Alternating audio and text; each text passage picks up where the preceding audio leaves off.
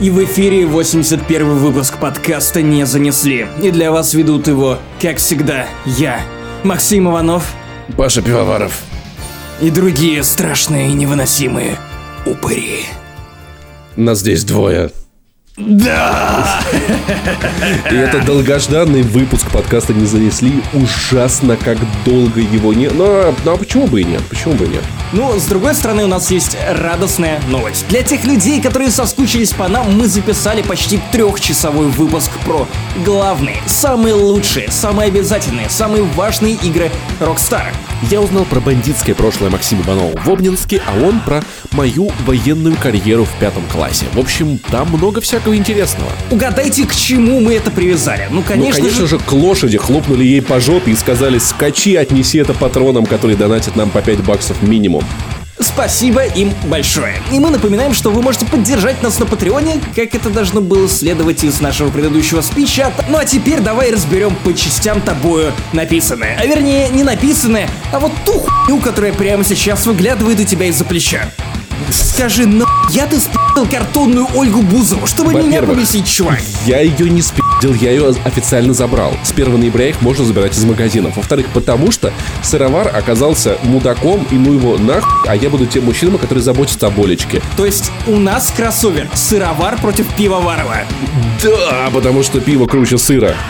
Ты э, я не могу пробовал, поспорить. На, ты пробовал на, на пиздец сыром? Кстати, про сыр. В редакции «Медузы» ходит довольно легендарная история про сыр горгонзола. Как-то на Новый год мои коллеги, значит, выпивают, празднуют и всячески угорают.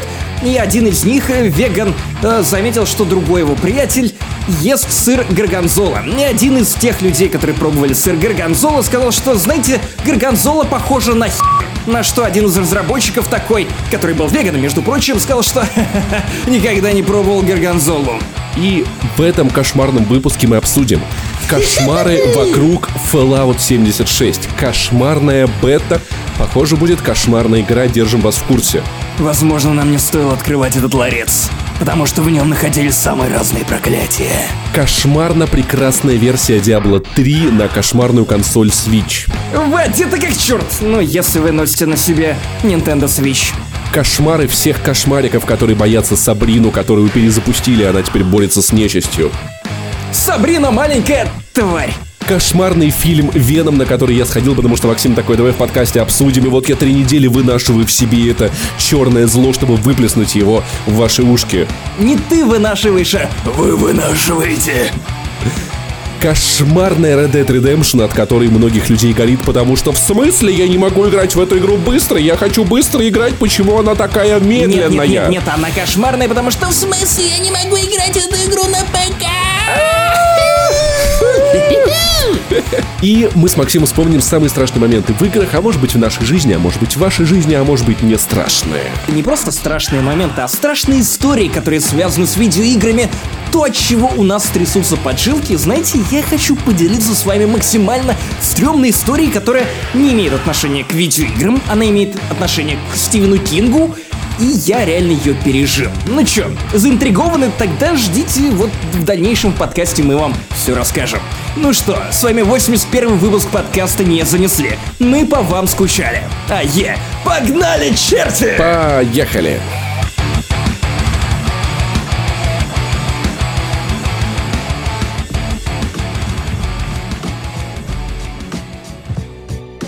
Ну и первая страница нашего Некрономикона Fallout 76. Некрокомикон, это знаешь, типа, когда все приходят в скелетах. Когда все приходят туда, но мертвые, потому что до этого неделю работали, вообще устали, да, страшно вот заебались. Некро, некрокомикон, я хочу Кстати, этот фестиваль. знаешь, как я отпраздновал Хэллоуин? Никак. Я страшно не выспался. Вот, А под конец вечера я страшно заебался. Знаешь, как я отпраздновал Хэллоуин? Я страшно забил хуй Хэллоуин, типа, и ничего не праздновал, играл в RDR 2. А знаешь, Короче. как я отпраздновал Хэллоуин? Как? Чувак, я просто страшный. Окей, ладно, хорошо. Ты, ты победил в этот раз, Иванов. В следующем году я подготовлюсь лучше. Короче, что страшного сегодня? Э, Fallout 76. Помнишь, мы с Захаром Бочаровым обсуждали эту видеоигру, и он высказывал мнение о том, что ну, что-то такое себе, что-то такое. Что-то там есть, но что-то такое. Да, я помню, потому что я оказался страшно противоположным его мнению в материале для Медузы про игры месяца, потому что я сказал, что это будет в любом случае великая и страшно популярная Да. игра, в которой мы все будем играть, какой бы хуй она ни оказалась. Ну, это будет великая история. а Хорош, хорошая ли будет игра, я не знаю.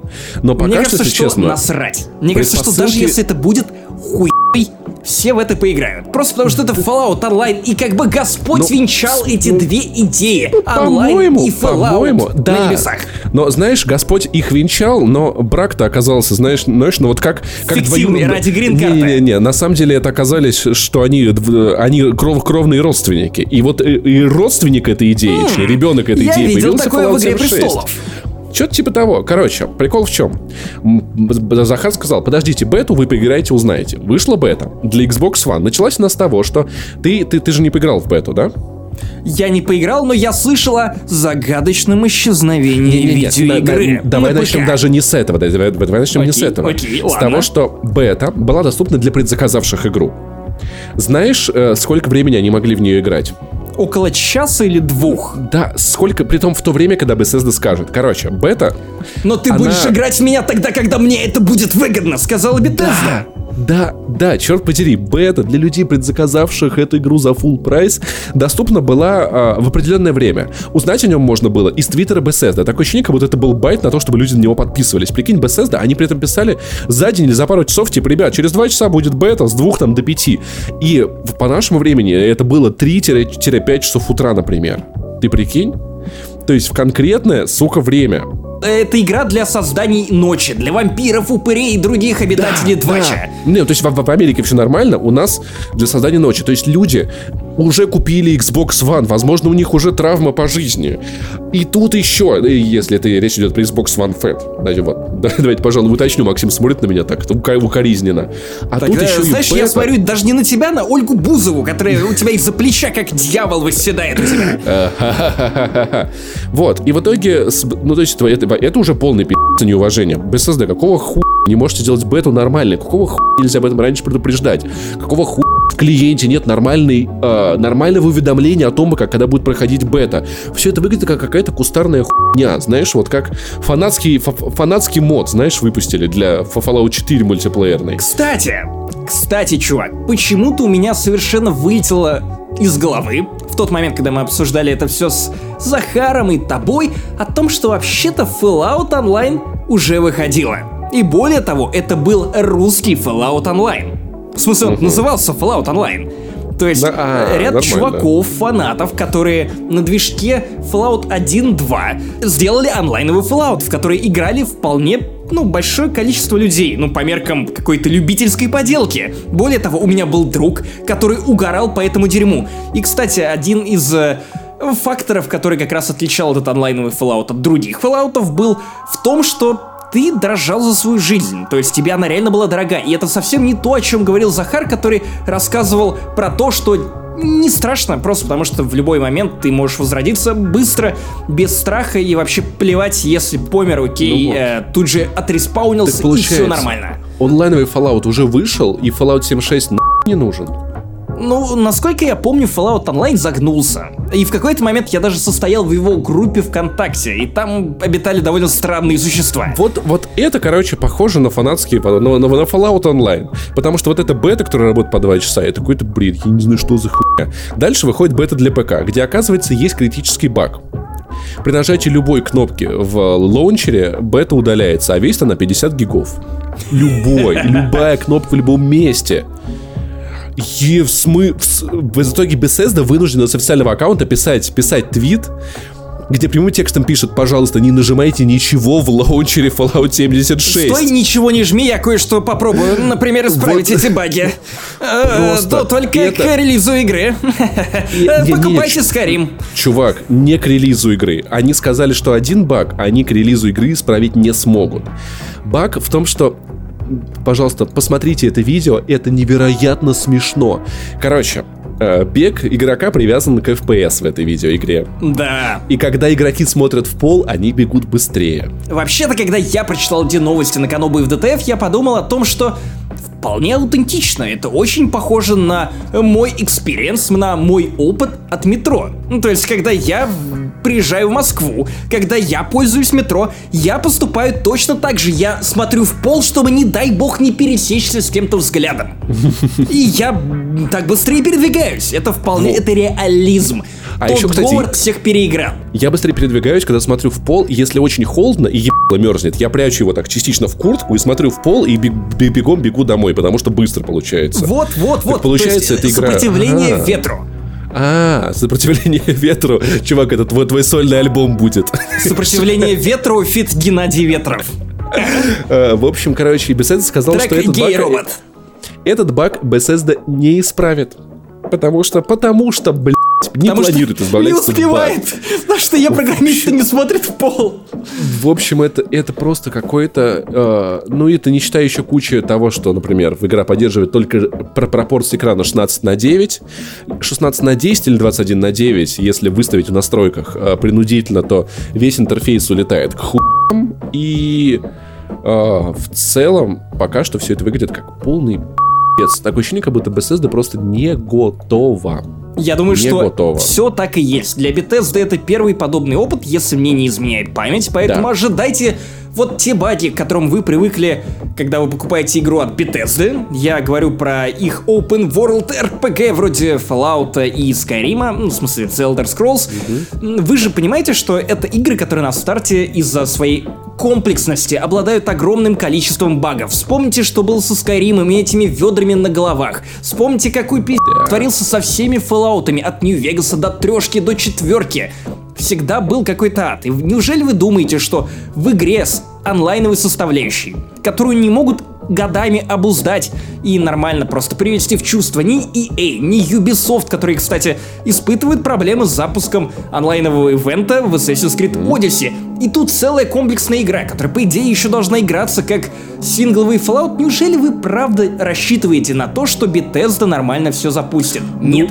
Живите с мыслью, что на самом деле игра выходит не не в ноябре, и сможете поиграть в нее через месяц-два, когда люди, которые, которым не терпится соприкоснуться с этими ядерными пустошами, покопаться в этом облученном металлоломе со своими друзьями, э, закопаться в железные залупы и полутать эту деревешку, которую нам покажет в Fallout 76, они как бы э, за вас по бета-тестят. Это все вот по-настоящему по, по бета-тестят, потом исправят, и можно будет залетать в Fallout 76. Не раньше. Да, но Bethesda хочет за эту игру полный прайс на старте. Там же нет такого, что, ой, ну знаете, у нас игра забагованная, давайте вы сейчас заплатите 19 То есть долларов, тебя а это потом, смущает? если мы почи... Ну, меня Тебя смущает это то, смущает, чувак. Bethesda каждый раз хочет full прайс за ебучий Skyrim на любой платформе, куда она его выпускает. что... Да потому что Skyrim это шедевр.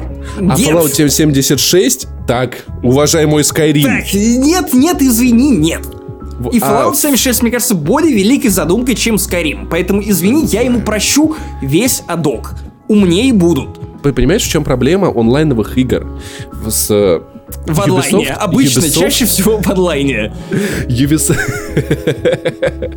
Ubisoft большие молодцы, что они чинят и пытаются вернуть людей в э, For Honor. Они смогли сделать это с Rainbow Six Siege. Они вроде как С даже Division. поддерживают... Вспомни. Divi- Ну, Division, кстати, запустился более-менее ровно Ну, относительно. э, И- я, я про то, что постгейма не хватило многим, Да, и с да, него да, ушли игроки, а потом они ее переделали так, что игра заиграла буквально Но- новыми красками. Как говорится, э, нельзя произвести первое впечатление два раза. И как бы, когда онлайновая игра на старте э, такое себе, то даже если она будет починена, не факт, что в нее вернутся игроки. Не факт, что она получит снова шанс на то, чтобы быть великой, как бы это было Sea of Thieves. Что сейчас, где, где сейчас Sea of Thieves? Но Пока что, стала пока ли что Sea нигде. of Thieves великой? По-моему, Не- нет. Ну вот я, я Она стала играбельной. Я Это к тому и говорю, вопрос. что, что Sea of Thieves надо будет... Понимаешь, что если они сейчас сделают свою игру классной, им нужно будет убедить каждого игрока вернуться и попробовать это снова. Ну, то есть тех, которые брали Game Pass и не стали его продлять, тех, которые э, просто не устанавливают ее, тех, которые ее и не думали покупать. И в, и в- онлайновому проекту важно на старте быть классным. Division, имея хреновый постгейм на старте, хотя бы имела классные, э, классные первые 30 часов. И это уже стоило того. Вот, поэтому за Fallout 76 я сейчас переживаю. Не бросит ли это Bethesda, но с другой стороны, хорошо бы ее сейчас перенести, потому что выглядит игра, ну, очень не готовой. Очень, ну как можно вот такой баг, чтобы вся игра, блядь, удалилась? Ну это что, что это, это как? Это, Это вот ПК, как? Чувак, Это это, как? ПК, это Ну, ПК. не, ти- типа, ну, это, это там не могло быть такого, он такой, как, как думаешь, этот, этот клиент Вот ты- работает, он вот ты такой, спрашиваешь, да работает, «О, хуй тестировать. Вот ты спрашиваешь, это как? Это ПК. Вот так Это вот. Э, ПК это как лайфхак, только ПК. ПК-кую. Пойду и выпущу Fallout 76. Крокодил, крокожу и буду ПК крокодить. На этой тупой шутке, я думаю, мы отобьемся, ведь мы уже отбиты.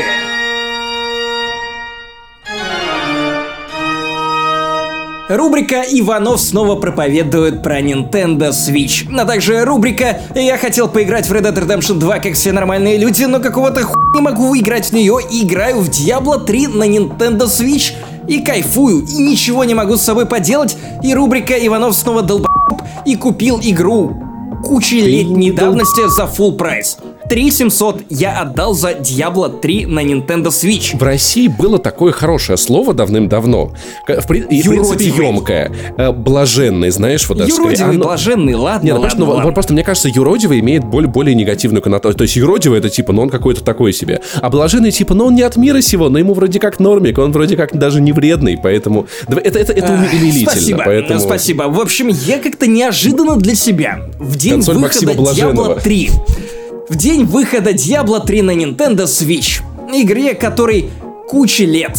Я почему-то отдал за нее 3700 рублей и даже не жалею. Потому что игра на самом деле, вот Diablo 3, у меня с ней довольно сложная история. То есть я поиграл в нее на старте, я поиграл в нее где-то, когда я жил в общежитии, в кооперативе, это было довольно весело, но я не могу сказать, что в любой из этих моментов моего знакомства с Diablo 3 я был в восторге от этой игры. Она ка- казалась мне каким-то, как говорил Виктор Зуев в своем знаменитом письме в страну игр, э, бездушный мыши-клик. Вот чем-то таким я ее считал, хотя у меня есть позитивнейший опыт знакомства с Diablo на портативных консолях. И, кстати, наверное, это как-то сыграло на моих впечатлениях, потому что Diablo 1 я проходил на PSP через эмулятор PlayStation 1, и я невероятнейшим образом в нее угорал. То есть меня захватила эта стилистика, эта готика, эти демоны, этот лор, который, ну, прям скажем, интереснее, чем сюжет первой Диаблы, второй Диаблы или третьей Диаблы. Во вторую Слушай, я по непонятным причинам почему-то не играл. Я в нее играл даже- очень много в компьютерном от клубе. тебя. Я играл в компьютерном клубе, клубе в нее. Я, я поч- почему-то мне было норм, если я играл в нее два с половиной часа. Если я играл в нее два, мне было мало. Два с половиной было норм. Вот как-то вот так я в нее гонял. знаешь, почему-то есть определенные дозы э, времени, отрезки времени, наверное, не дозы, дозы это как-то очень аддиктивно звучит. Не правда ли, как будто Диабло ты картридж ты закатываешь под губу. В общем, есть определенные Под отрезки. залупу, как в Ведьмаке.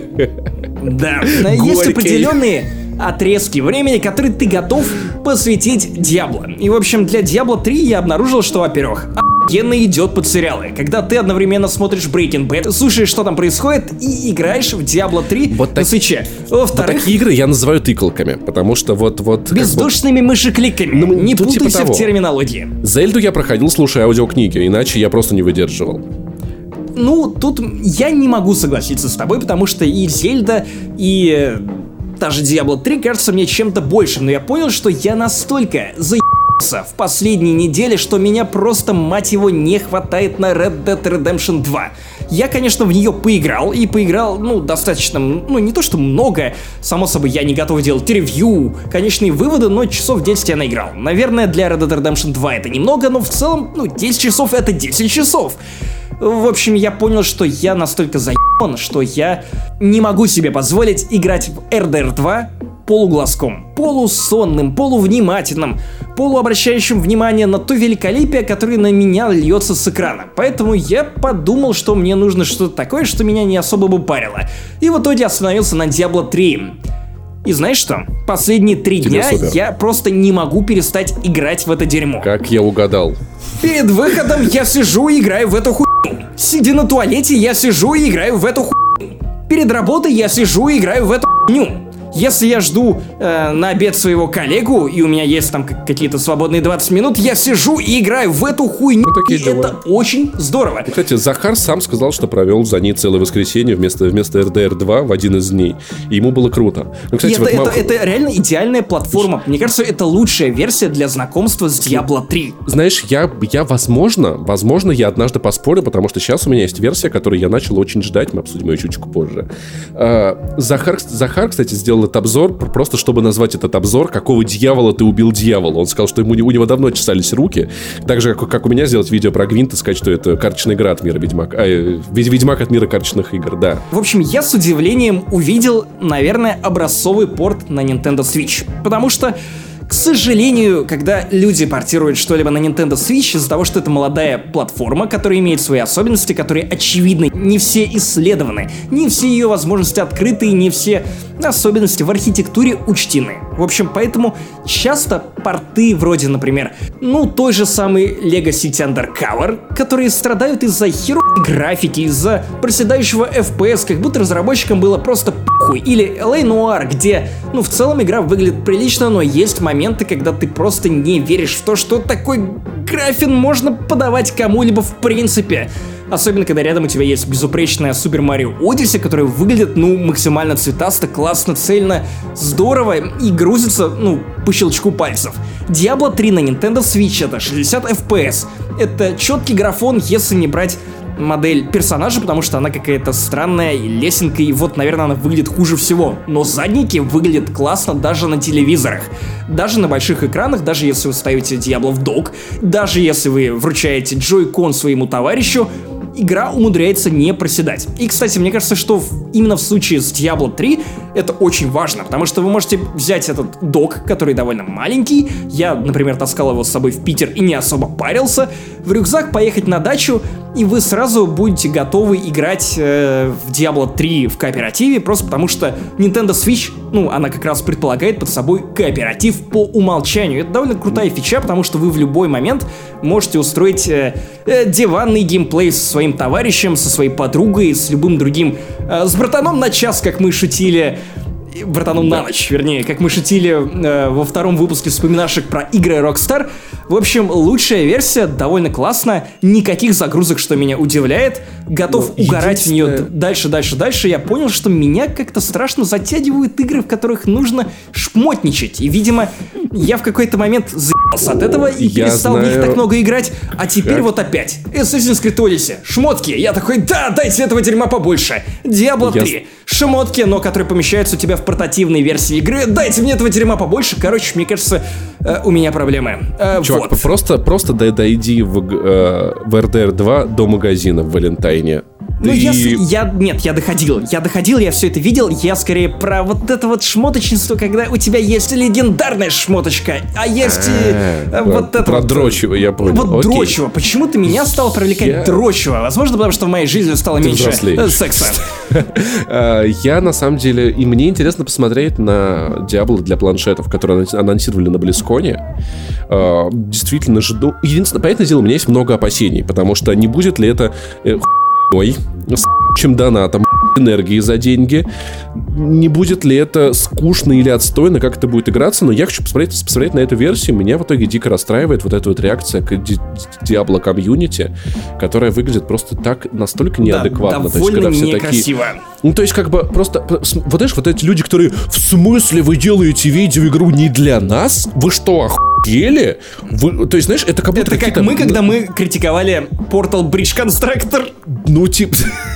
Вот Но эти я... мрази, которые Но, вот эй, эй, я хвалил Bridge Constructor. Я в него в итоге даже я его купил, я в него даже играл. Это неплохой, ну, неплохая извини, игра. чувак, в этом подкасте хуйничал я. Вот. И, слушай, я, я... Давайте подождем, дождемся, пока это Diablo для планшетов выйдет. Окажется говном, обмажем Blizzard говном. Если это будет классно, почему бы нет? Наверное, я могу понять э, тех людей, которым показали красивый трейлер Диабло, а потом оказалось, что, что это не для них. Знаешь, как когда мам приносит домой конфеты, а ты такой, это мне? Она такая, нет, это я пойду тетя Люби подам. Ты такой, в смысле, бля, в смысле? Как это что-то в этом доме не для меня сделано было? Но есть в этом вот такое неблагодарное. А, вообще у меня есть два поинта касаемо мобильной Диабло, и они довольно взаимоисключающие. Первый, мне на мобильный Diablo, потому что для меня только что выпустили полноценную Diablo 3 на, ну, э, полумобильной, по крайней мере, портативной консоли которую я могу взять с собой, что я и делаю, чем я и пользуюсь, это охуенно. А для меня еще нет. Второй поинт. Портативная Диабло, чуваки, это охуенная тема. Если угу. вот для людей, для хейтеров Nintendo и свеча конкретно вроде Паши, если тебя затащат и тебе покажут, что портативная мобильная Диабло это чувак, ты будешь точно так же, как и я, кайфовать. Возможно, Вполне там будет возможно. чуть больше анального доната, но опять же, я думаю, что ну, там не будет ничего посмотрим. прям чересчур жадного, потому что Blizzard все-таки довольно не дураки. И то, что... Да. Э, и мы видим, как монетизируется тот же самый Overwatch, и это кажется довольно честно. Мне вот, кажется, что вряд ли э, на Нет, мобильных телефонах повторится история Супер Марио Марио Ран, по так он назывался. Да, очень дорогой. Overwatch это все-таки это full прайсная игра, поэтому с ней проблем нет. Посмотрим, как что будет. Может быть, это правда будет не очень интересная Диабло, но вот такая с первого же момента такая негативная реакция, это отвратительно. Особенно вот этот вот чувак, который задал разработчикам вопрос, а не первоапрельская или это шутка. Типа, чел, ты приходишь на Близкон, но ты приходишь без уважения. Терпеть не могу таких людей. Вот это как э, с теми персонажами, которые, когда вышел восьмой эпизод Звездных войн, пошли и ругать его стали. Вот уроды, да? да Невероятно. Никакого уважения к людям, си- которые сиди, делают им хорошо. Кушай. Не нравится, выйди из зала, сиди тихо в уголку. Да, да, да, вот, да. абсолютно невероятно. Кто так делал? Осуждаем. У. Как стыдно, боже. Какая-то добрая традиция в этом страшном пост-хэллоуинском, но тем не менее страшном подкасте хвалить каждый выпуск кого-то определенного. Ну, в прошлые выпуски мы хвалили разработчиков, и я говорил им спасибо, а вот теперь я хочу сказать спасибо Netflix за то, что каждый Хэллоуин случается какая-то пи***тая штука. Для меня Хэллоуин, как вы могли понять по хэллоуинским спецвыпускам, это довольно особенный праздник, который я люблю праздновать. Я люблю придумать что-то, эх, такое эдакое, наряжаться в вампира, засыпать э, в ванной с книгой «Властелин колец» и обнаруживать, что она э, вся промокла, потому что ты очень пьяный и очень в ванной и очень заснул, а, книга оказалась в воде. В общем, не суть. Не суть, это реальная история. Короче, Я каждый верю. Хэллоуин Netflix дарит нам довольно сериал на около хоррор тематику или что-то мистическое. Ну а в этом году это леденящие душу историю Сабрины. И знаешь, вот Господи, это, я столкнулся это, это, это, знаешь, с проблемой. Это как, когда летом, э, это как когда летом горячую воду отключили, да? Именно, как в тот раз, когда ты пришел мыться ко мне. Я предложил тебе кастрюльки. Друг, друг на ночь. Друг, братан на ночь. Братан на ночь.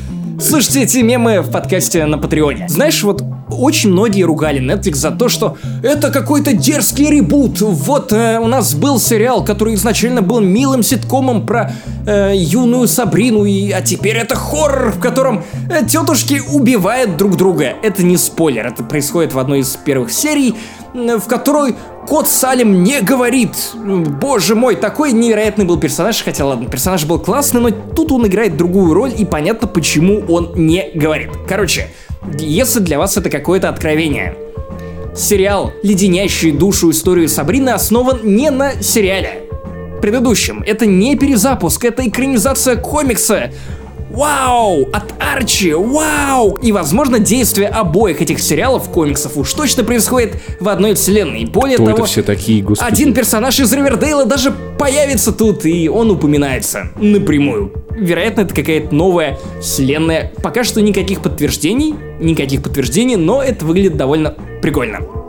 Паша, Окей. вот ты как человек, который рос на сериале, который крутили по СТС, про эту Сабрину, угу. обаятельную Сабрину, про говорящего я кота помню, Честно, сразу скажу, я не помню, что Тогда было вообще. для тебя будет вдвойне легко окунуться в леденящую душу историю Сабрины. На самом деле у меня не было никакой ненависти по отношению к этому проекту, потому что я не могу воспринимать его даже как перезапуск. Мне не на что ворчать, типа, у, они переврали этого персонажа, просто потому что сериал настолько другой, что ты смотришь его как самостоятельное произведение. Ну да, у некоторых героев совпадают имена. Ну и что? Ну, бывает. Ну, ну окей.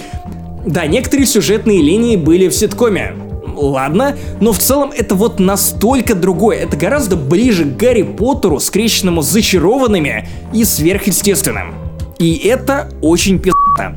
Сразу должен оговориться, что сериал неровный. Очевидно, что в нем есть проблемы с тоном, с подачей. Вместо 13 эпизодов Netflix сделала 10, и вы скажете, наконец-то победа! Три лишних эпизода, за которые Netflix все ругали в сериалах Marvel, Netflix просто взяла и удалила, не стала делать, но мне кажется, они просто взяли и засунули вот тот э, временной отрезок, который они готовы были потратить на дополнительные эпизоды вот в другие серии, потому что теперь тут эпизоды длятся по часу, и это как-то очень дохуя не везде все это нужно. Во-вторых, все равно есть серии, в которых, э, ну, как бы ты не особо нуждаешься. То есть вот это не уровень... Филлеры. Филлеры. Ну то есть филлеры или просто что-то довольно неловкое или странное, или что можно было бы уместить 20 минут, и по смыслу это бы как-то не обеднело. Вот тут этого довольно много я отдельно хочу отметить атмосферу сериала. Она довольно ебическая. Ебическая в хорошем смысле. Она страшная. Тут э, до ведьм, тут до чертей, тут до всего сверхъестественного. И знаешь, что вызывает отдельное любопытство? Вот как люди, которые поклоняются Господу, Христу и остальным богам, тут точно так же поклоняются сатане. То есть тут даже присказки вроде не «Слава Богу», а «Славься сатана».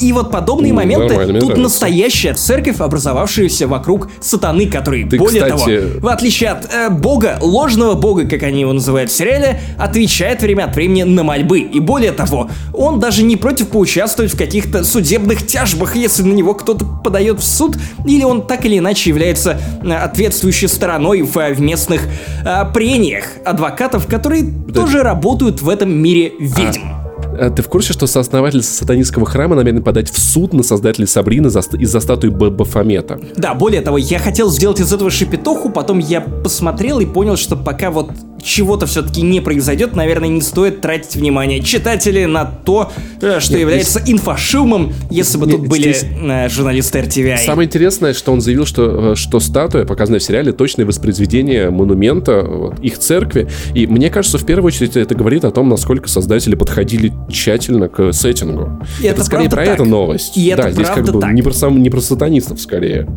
Тут очень клево построен мир. То есть ты сразу начинаешь вникать в него и понимаешь, что у этого мира, у этой философии ведьм, сатанизма есть ну, собственно, какая-то подоплека. Есть контекст. Тебе его раскрывает с каждым эпизодом все сильнее и сильнее, тебе становится все интереснее и интереснее. Тут охуенные костюмы, охуенные актеры, охуенные спецэффекты.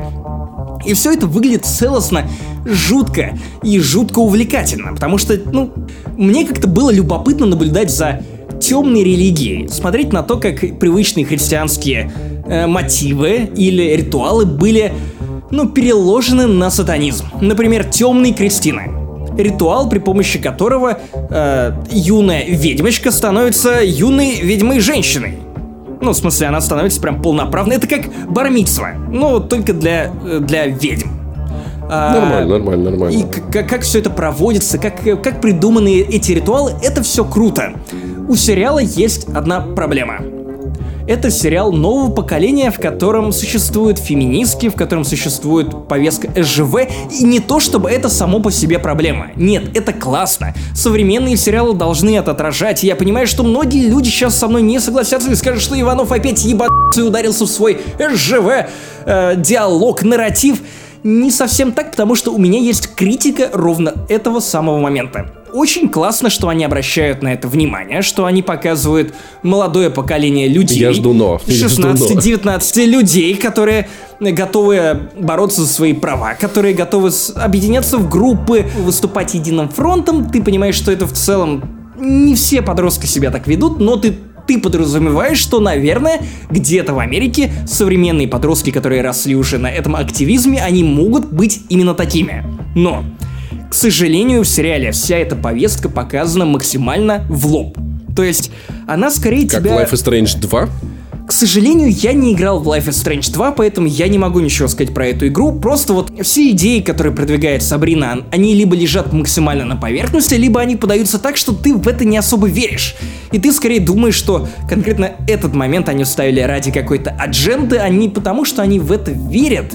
Или, по крайней мере, ты начинаешь об этом задумываться, что тоже важный показатель. Потому что когда ты смотришь сериал с какой-то социальной повесткой, ты хочешь верить в искренность посыла авторов, ты хочешь понимать, что да, за этим кроются какие-то люди, которые испытывали реальные проблемы, и тут местами это тоже проглядывает. Местами эта повестка отражается удачно, но большую часть времени она просто, ну, удивляет какой-то неловкой подачей. Например, девушки из э, школы, в которой учится Сабрина, организовывают клуб женщин. Ну, то есть нормальная активистская тема. Но в итоге они начинают воевать за какие-то книги, которые запрещены в этой школе. И знаешь, когда у тебя есть э, две сюжетных линии. Одна из них это линия магического мира, в котором Сабрина пытается, ну, познать себя. Она пытается дать пиз сатане, в конце концов, и это невероятно увлекательно. И рядом у тебя идет линия феминизма. Линия, которая должна научить чему-то тебя, показать, что вот гонение на ведьм и женщин, вот гонение на ведьм в каких-то бородатых веках, они были примерно тем же самым, что и сейчас гонение на меньшинство. Да, это довольно очевидная мысль, но вторая линия должна увлекать тебя событиями не меньше, чем первая, чтобы вторая линия не оказалась чем-то заполняющим пустоту. Вот те самые 20 минут, которые Netflix добавил в каждую серию вместо стандартных 40-50 минут, убрав три дополнительных эпизода, за что сервис так много критиковали. В общем, есть проблемы баланса, но тем не менее, классных, штук гораздо больше, чем чего-то раздражающего. Монстры охуительные, фольклор охуительный, персонажи, ну, те, которые имеют отношение к магическому миру, довольно крутые. Мне очень нравится актриса, которая играет саму Сабрину. Она, она вот реально маленькая тварь, которая знает, что ей нужно, которая умеет за себя постоять, которая такая, знаешь, попробуй мне, сука, поперечить, я, я найду в себе стержень, найду в себе внутренние силы и отвечу тебе, а потом наколдую такой хуй, что тебе мало не покажется. Но самая главная мысль, с которой я заканчивал смотреть этот сериал, заключается в том, что было неплохо, наверное, даже местами очень классно, но вот я верю, что реально великой Сабрина станет ко второму сезону. Не раньше.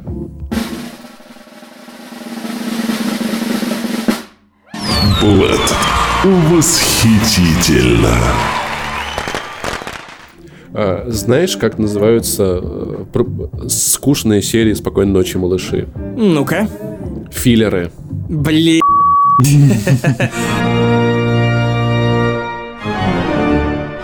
Ну а теперь пришло время обсудить один из самых жутких, наверное, самый страшный фильм этой осени, может быть, даже этого года. Да, я рад, что ты вспомнил фильм «Только не они». Наверное, Только- ты спрашиваешь меня, что это за фильм такой, только не они? Неужели это партнерский материал, Максим? Нет, это пиздец***овая, адская. Российская комедия. Как бабушка легкого поведения, только в отличие от бабушки легкого поведения, это российские люди Икс. Ну, в смысле, это правда российские люди Икс, в котором э, снимается замечательный актер Сергей Бурунов.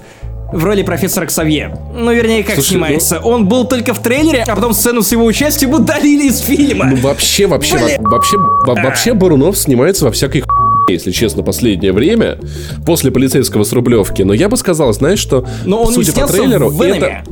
И знаешь, я могу сказать тебе вот, чего- тебе не кажется, что это не русские люди X, а скорее русский отряд самоубийц? Мне кажется, что любой фильм с участием русских превращается в фильм «Отряд самоубийц». Да, окей, я понял трейлер. Ну, ты смотрел этот фильм? Ты хочешь о нем поговорить? Нет, или нет, чувак, просто- давай поговорим про Венома, но просто я к тому, что если мы возвратим нашу добрую традицию аудиокомментариев, вот этим мы то вот займемся, это да. дерьмо. Вот Этим это дерьмо просто обязано быть... Короче, мы обсуждаем Венова спустя уже много недель после его выхода. Я хочу сказать следующее. Не ходите... А, блядь, вы уже сходили. Сука! Максим, мы не успели их предупредить. Знаешь, мы как тот вы супергерой, который торопился. В общем, э, Макс сказал, давай, сх- давай посмотрим Веном и обсудим в подкасте. Я пошел, а мы не записываем подкаст, и я такой, сука, ты решил меня подставить. Лучший хэллоуинский пранк, который не вышел из-под контроля. Все прошло как задумано. Сука, ты, ты, ты так и не посмотрел эту хуйню, да? Нет, зачем, чувак? Ну ты Цель была заставить себя сходить на мразь. это дерьмо.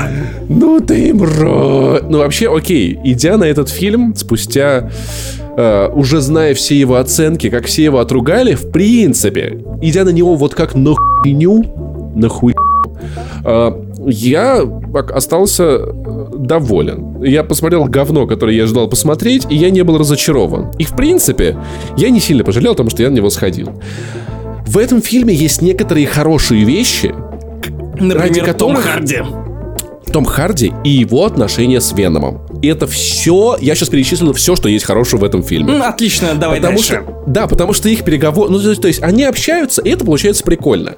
Драки, спецэффекты, все остальные герои, сценарий, вся остальная хуйня, все, что видите на экране, все, что звучит, все является полнейшим куском говна. Э, ку- ку- куски говна доходят до такой квинтэссенции, что знаешь, как вот в конце каждого ебучего современного блокбастера должна быть драка главного героя с куском говна? Знаешь, вот как это в конце э, Чудо-женщины. Ну, помнишь, она, она сражается с да. огромным куском CG говна, да? Смотри, в конце э, Ар- э, меча короля Артура Артур сражается с огромным куском cgi говна. Знаешь, что, знаешь, что происходит в конце Венами? Венома? Э, Один кусок сиджайного говна сражается с другим куском сиджайного говна. Да, они возвели Ура! это в абсолют, и это стало на 100% омерзительно.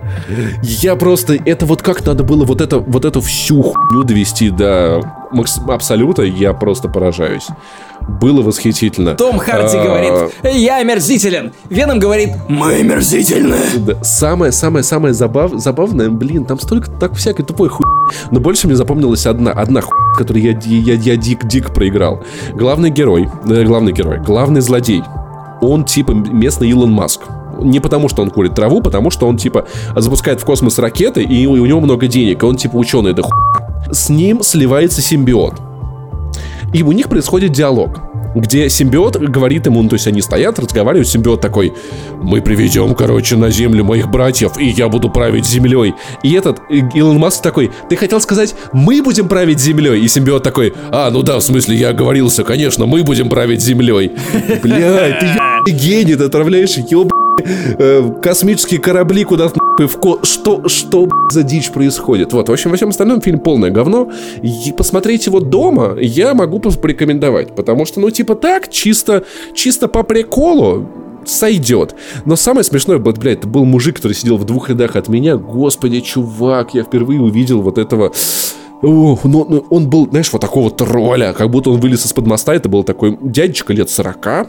Он такой был широкий. Дело было в том, что он был шумный и противный. Он сидел от меня в трех, в, в трех рядах, он регулярно издавал звуки типа...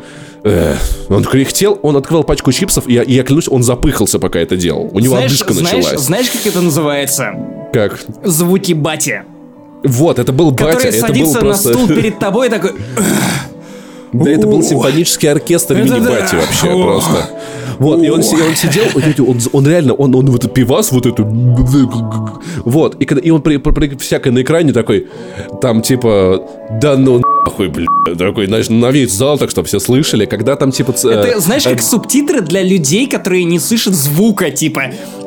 Играет э, тревожная музыка. И Вот, а этот точно дя- так же, дядя был, да, он комментатор такой, Да ну такой, понимаешь, да, да ну нахуй. И Чё, он сидел подсказал? такой, знаешь, ну просто, блин, он звучал настолько характерно. Там был момент, где э, барышня Тома Харди приносит ему костюм Венома. И она, э, ну, то есть, при- прикинь, при- прибегает э, Фем Веном и целуется с Томом Харди, и костюм переползает. Красивая, красивая сцена. Ради этого сто... вот единственная, одна из немногих красивых сцен в фильме. И прикинь, то есть, при- прибегает Веном, мы еще не знаем, кто это, и целует Тома Харди. И этот мужик, я пробую это изобразить, но это было так характерно. Давай Такой, на картонный бузовый сзади себя. я сейчас... Нет, звук, звук, который он издал, когда вот это происходило. Этот дядя такой... Фу, блядь. Вот такое, знаешь, прям вот оно такое... Вся боль русского народа в этом была, понимаешь? Блин, вот я, я очень хотел бы, чтобы... затрещала. Я очень хотел бы, чтобы, короче, Веном из космоса упал бы где-нибудь в России, и он налез бы на такого типичного батю. Да, и вот, вот просто это был представь, бы каким Веном был батя. бы Веном на типичном русском бате. Они бы вдвоем ругались на футболистов по, по телевизору. Это, бля, мы говорим, что так играть нельзя. Он бы всю деревню распи- распушил Или, или приходит, приходит вот этот э, магаз, который вот, э, знаешь, в подъезде дома «Нам Балтику 9». Потом советуется с самим собой и такой «Нам две Балтики 9». Вот, но на самом деле вот переговоры Венома, правда, они прикольные. То есть в целом, но я понимаю, что, конечно, вот правильно сказал мой коллега Ваня, что типа, ну это не Веном, потому что Веном приходил к Эдди Броку, ну, по- появля- появлялся в жизни Эдди Брока, чтобы помочь ему решить какую-то проблему Эдди Брока. То есть у Эдди Брока был зубный То человек есть, паука, как Антон такой. Долин. Веном Ну, это типа Антон того. Долин, который Веном объясняет Антон- и решает проблемы остальных людей. Да, Веном это Антон Долин. Но в этом фильме Веном он не Антон Долин. Потому что в этом фильме из-за Венома у Тома Харди только стало еще больше проблем. Это по полной пи***. Веном это не Антон Долин, он Гандон и тролль. А, Он Гандон и болен. Двойная Он- рифма. Он Гандон и болен, он Гандов уволен. Е. И вот такие вот дела. Поэтому, в общем, короче, этот Веном, типа, идет на... И, знаешь, а, ну и они Не, выразили... не вы- идет, а вырезали. переползает. Да, они выразили очень много, вырезали хороших моментов. То есть, к примеру, в Веном такой, типа, он хочет... Я не помню, что он хочет. Но он, типа, он, типа, он Веном. А потом он внезапно такой, «Б***ь, давай людей спасать. Как это, почему? И э, Эдди Брок такой, ну ты же не хотел, такой, ты меня убедил. Как, почему, его убедил? Куда вы это Ну, дели? В общем, короче... убеди- Потому что заиграла Натали. Натали, за себя и за Венома. За себя и за нас.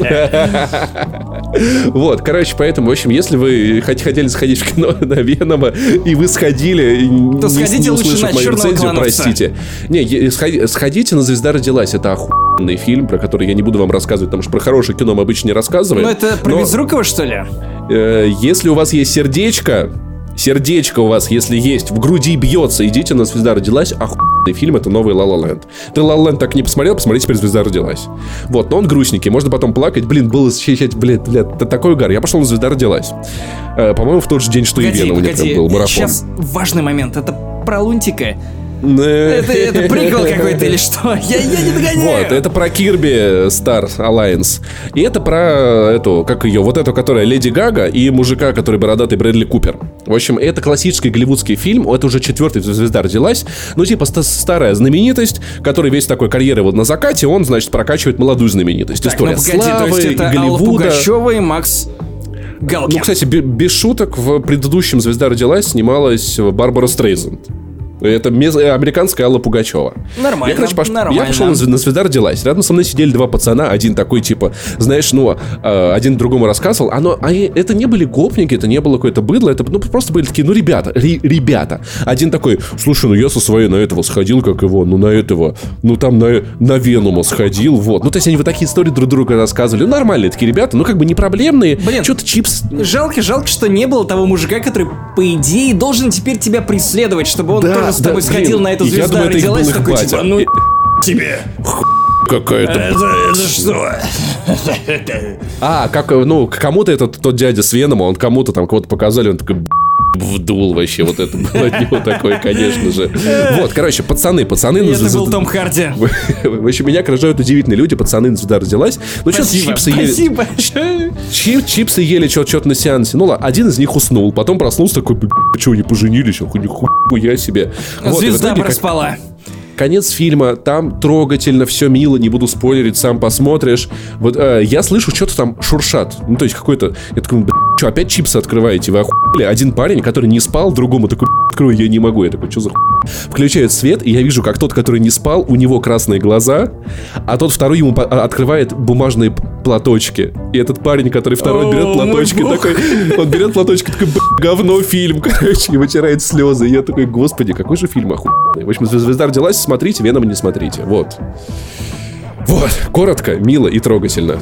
Если вы еще не поняли, то Мы советуем. Веном. Яма с хуями. Звезда родилась. Блэд. Восхитительно.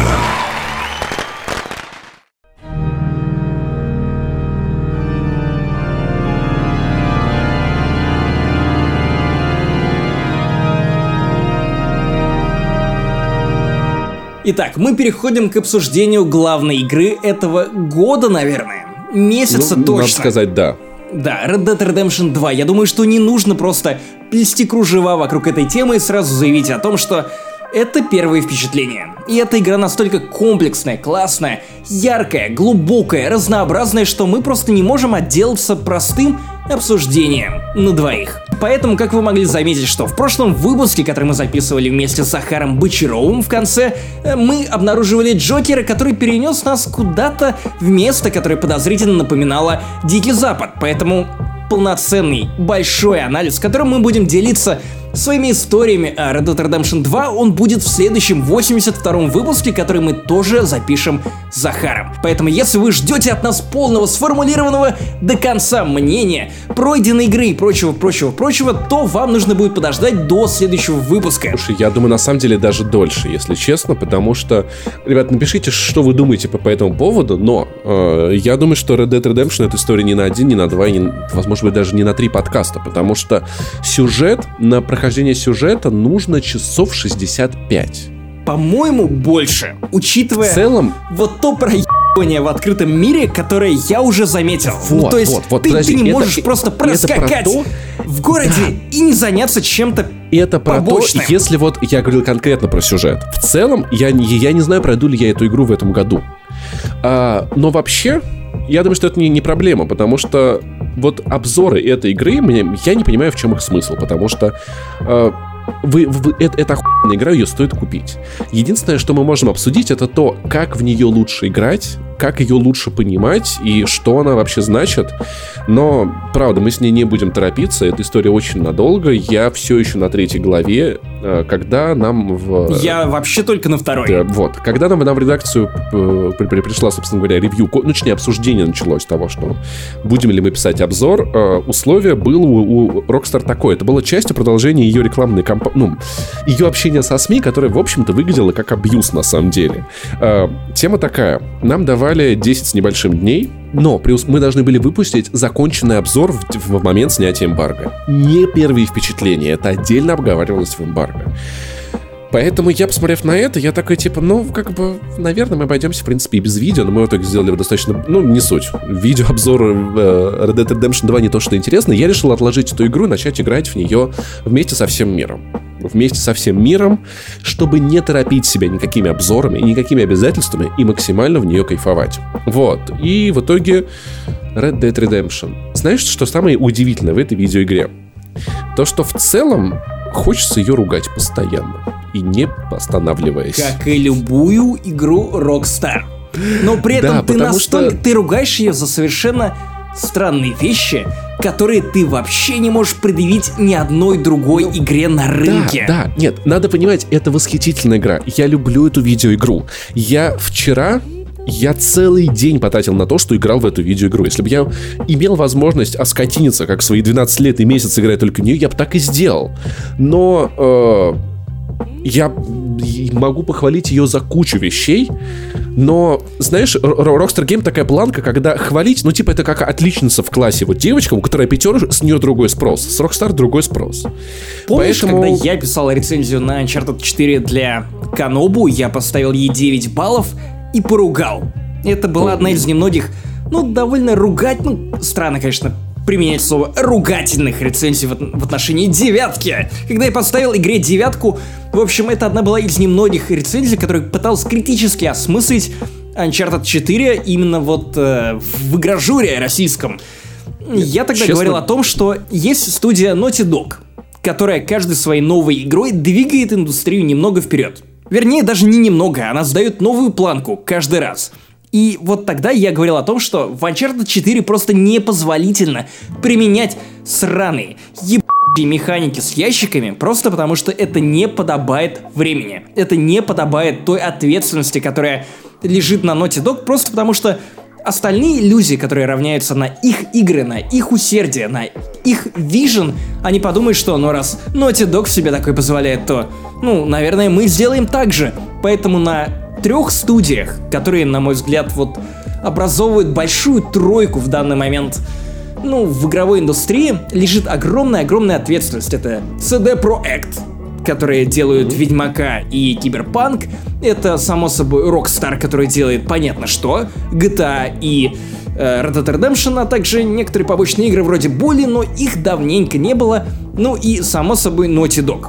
Поэтому, когда ты замечаешь некоторые моменты лени, в играх студии Rockstar, особенно в Red Dead Redemption 2, то ты триггеришься сильнее на это. То есть тебе хочется это сильнее ругать, просто потому что, блин, ну как так? Вы потратили кучу времени на совершенно необязательные вещи, например, на физику снега, которая в итоге погружает тебя Охуенно. максимально глубоко в игру. Слушай, ну, Хотя так, ладно, об этом на геймплей она почти не влияет, но тем не менее Да возможность поебать. нарисовать хуй на снегу.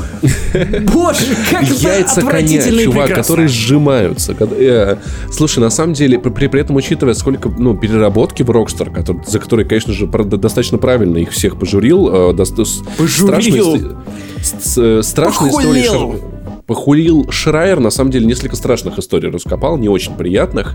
Но э, у меня главная претензия не к тем... недо- Ну, я прощаю маленькие недоработки, странные места, например, но все равно хочется за них спрашивать, почему в игре нельзя удалить оружие из, инвентаря?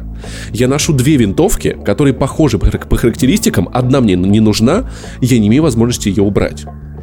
Но хочется ругать ее не вот за такие мелочи, а знаешь, за то, что в итоге из, из этой игры с открытым миром получился огромный театр. Я постоянно чувствую, что это театральная постановка, где можно кайфовать только если ты вживаешься в определенную роль. Из-за чего большинство сюжетных миссий выглядят как рельсы, по которым тебя проводят строго в определенном порядке. Шаг влево, шаг вправо, миссия заканчивается. Insta-fail, тебе надо начинать сначала. Это как то, за что я ругал Assassin's Creed. Вот в выпуске до Odyssey и Origins, когда были очень жесткие триггеры и условия на каждой миссии, когда ты не мог играть так, как тебе нравится, когда тебя полили и миссия проваливалась. Это всегда довольно плохо.